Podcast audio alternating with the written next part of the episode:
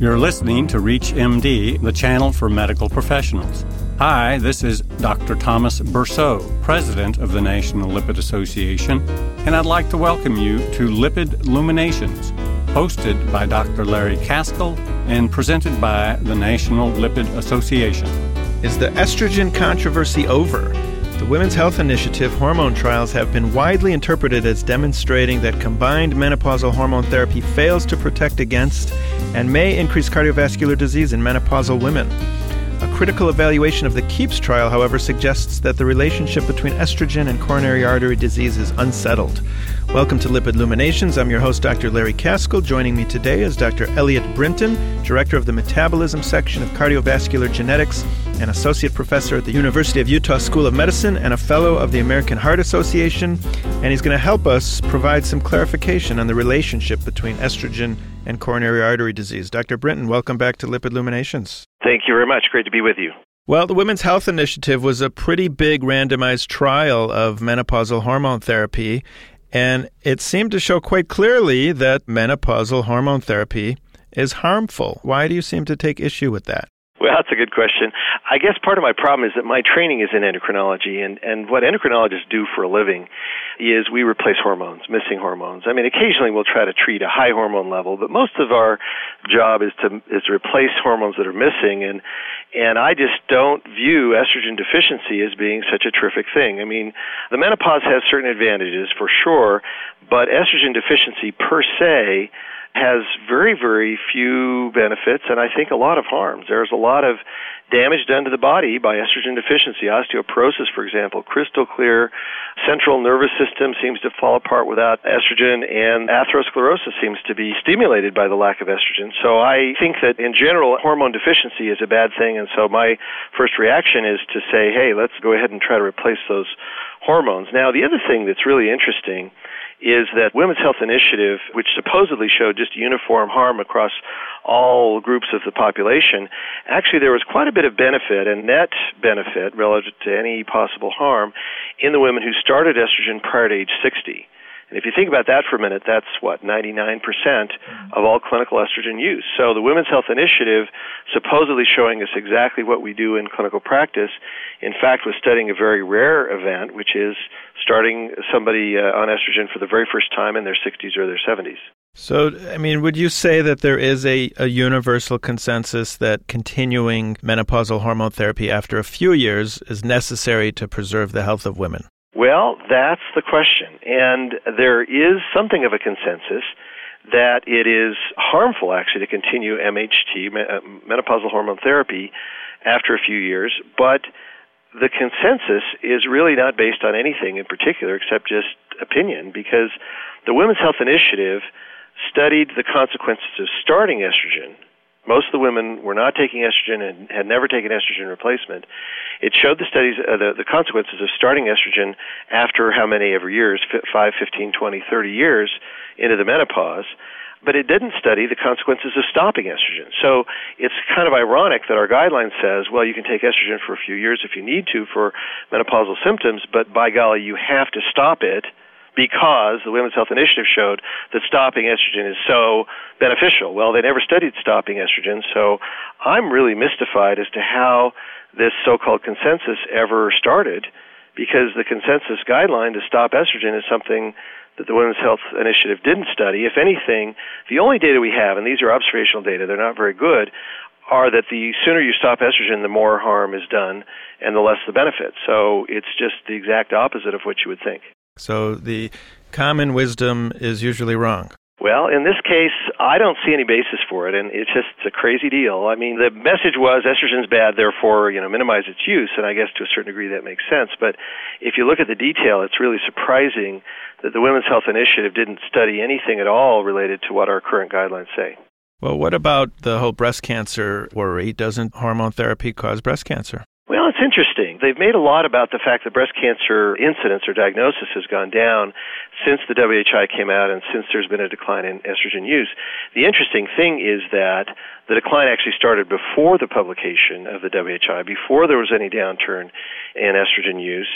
And these effects are so quick, they're kind of too quick. I mean, breast cancer takes, what, 10 or 15 years? I'm not an oncologist. It takes a long time. And so, exactly what would a quick six month benefit mean? Is it just that we're diagnosing breast cancer later? We don't really know. If you look at the observational data, which is really all that we have, it looks as if taking progestin, and especially medroxyprogesterone, may indeed increase the risk of breast cancer. But in the Women's Health Initiative, there was a, a very strong trend towards a decrease in breast cancer during the first seven years or so, at least, with estrogen alone.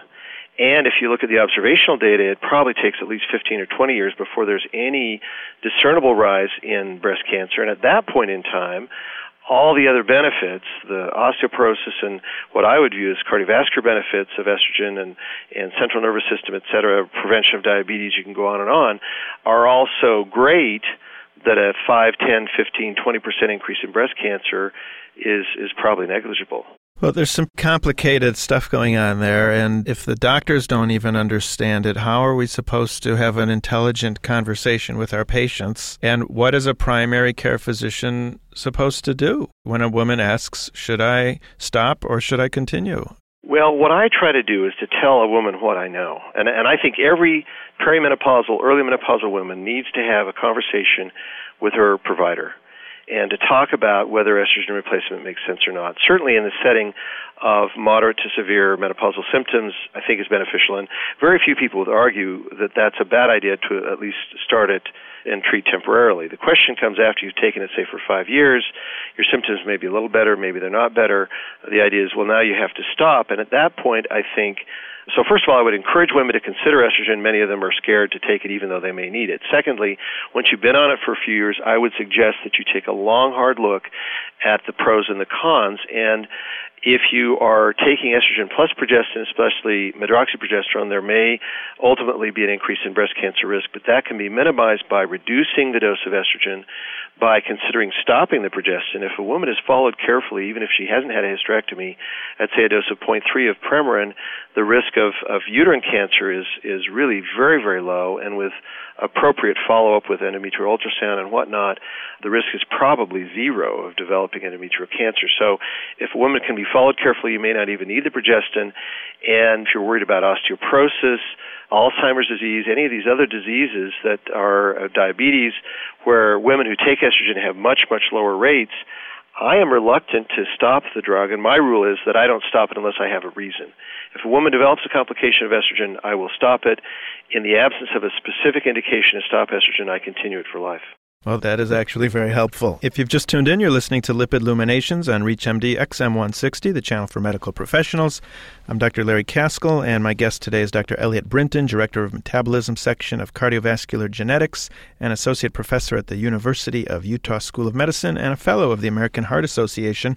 We're talking about the continuing controversy between estrogen and coronary artery disease. Dr. Brinton, where do you fall on the topic of whether or not hormone therapy can increase the risk of stroke? Well, there was a trend upward in stroke in the WHI, and that's rather concerning. But if you go back to the observational data where we have some dose comparisons, we can see that there is a very different risk of stroke at half dose. So a 0.3 of Premarin or its equivalent, say a 0.5 in, in estradiol, it appears that the risk of stroke may actually be reduced.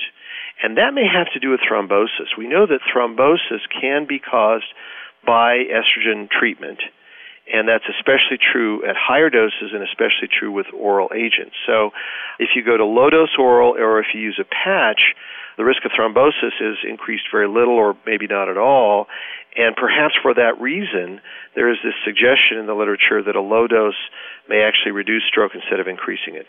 Can you tell me a little bit about the KEEPS trial and, and how that relates to our discussion? Well, KEEPS is the Kronos Early Estrogen Progestin Study, and, and we're one of nine centers involved in this trial. We're testing something called the early start hypothesis, which is that if you use estrogen replacement at a time when estrogen deficiency is just beginning, the estrogen receptors are still there, nothing much has happened, and it appears to have very different effects than if you wait several years, which is what happened on average in the Women's Health Initiative, where the estrogen receptors are either gone or they're greatly altered. You have progression progression of atherosclerosis, a number of other things, and then starting up estrogen all of a sudden out of the blue seems to cause a lot of problems. There's uh, an increase in heart attacks that occurs early on. There's this increase in stroke, other things that seem to happen because you waited so long to start. So if you replace estrogen at the time of the menopause, it seems to have a different effect. Now, we don't know this for a fact, and that's why we're doing KEEPS. We're actually comparing low dose pill with low dose patch versus placebo in women that have just entered the menopause.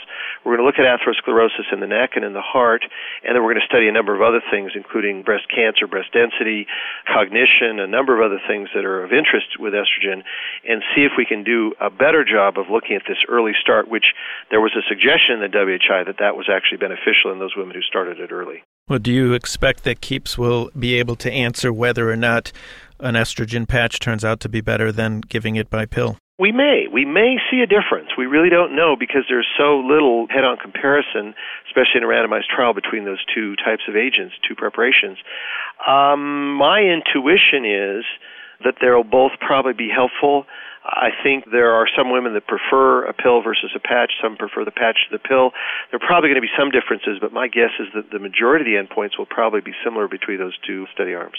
And in addition to pharmaceutical estrogens, we have uh, bioidentical estrogens or, or plant estrogens. How do you feel about those? I just think it's really a lot of hype, frankly, with all due regard to Suzanne Somers and other experts in the field, quote, experts in the field. It's a marketing ploy, I think, primarily. There are these compounding pharmacies that'll go and put whatever estrogen you want. The problem is that there's very little monitoring there. The FDA doesn't get involved. They tend to charge more money. The plant estrogens may have effects, may not have effects. They haven't been well studied. I mean, on the one hand, I always try to go with what my patients say. If they feel one way or another way on a given preparation, I try to accommodate that.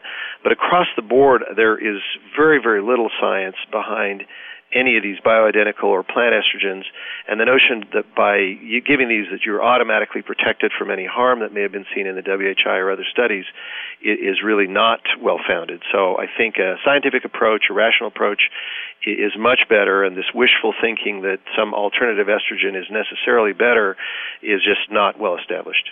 And as we go into the future, by perhaps analyzing individual patients' estrogen receptor gene polymorphisms, do you think we'll be able to tell who will actually benefit from estrogen and who it would harm? Clearly, every field of medicine needs that type of answer. And I'm sure that there are things that we have yet to learn about the differences between women because two women may have totally opposite responses at a number of levels to estrogen. So we are definitely in need of that type of information. The other thing we need, frankly, is for the NIH or someone else to sponsor a discontinuation study. We need to take all these women that we're telling stop estrogen and say, hey, we're not sure. We'll randomize you. We'll blind you. We'll stop some and not stop others and then follow for 5, 10, 15 years and see what happens. We haven't done that study yet, and that is desperately needed because we're giving advice basically without knowing what we're doing. Dr. Brinton, how do you feel about screening for coronary artery disease at the period of menopause? Well, I think every woman at the time of menopause needs several different screenings. One of them would be the assessment of risk for cardiovascular disease. And sadly, we don't have a really good way of doing this non invasively. So, what I would suggest is first and foremost start with a lipid panel with assessment of other risk factors such as the presence or absence of diabetes, uh, hypertension, uh, family history. All those things need to be looked at carefully. And if a statin is warranted for LDL lowering, start that because there's excellent evidence that whatever harm might be done by estrogen replacement is reduced greatly by starting a statin ahead of time. And certainly one does not replace the other. Now, other things I would definitely look for is risk of osteoporosis. Many of these women need either a heel ultrasound or a DEXA to see exactly how much bone they have. Looking at the family history and other risk factors for osteoporosis because making a woman estrogen deficient by denying her estrogen replacement is guaranteed to lose bone, and osteoporosis is a huge cause of death and disability, especially among women.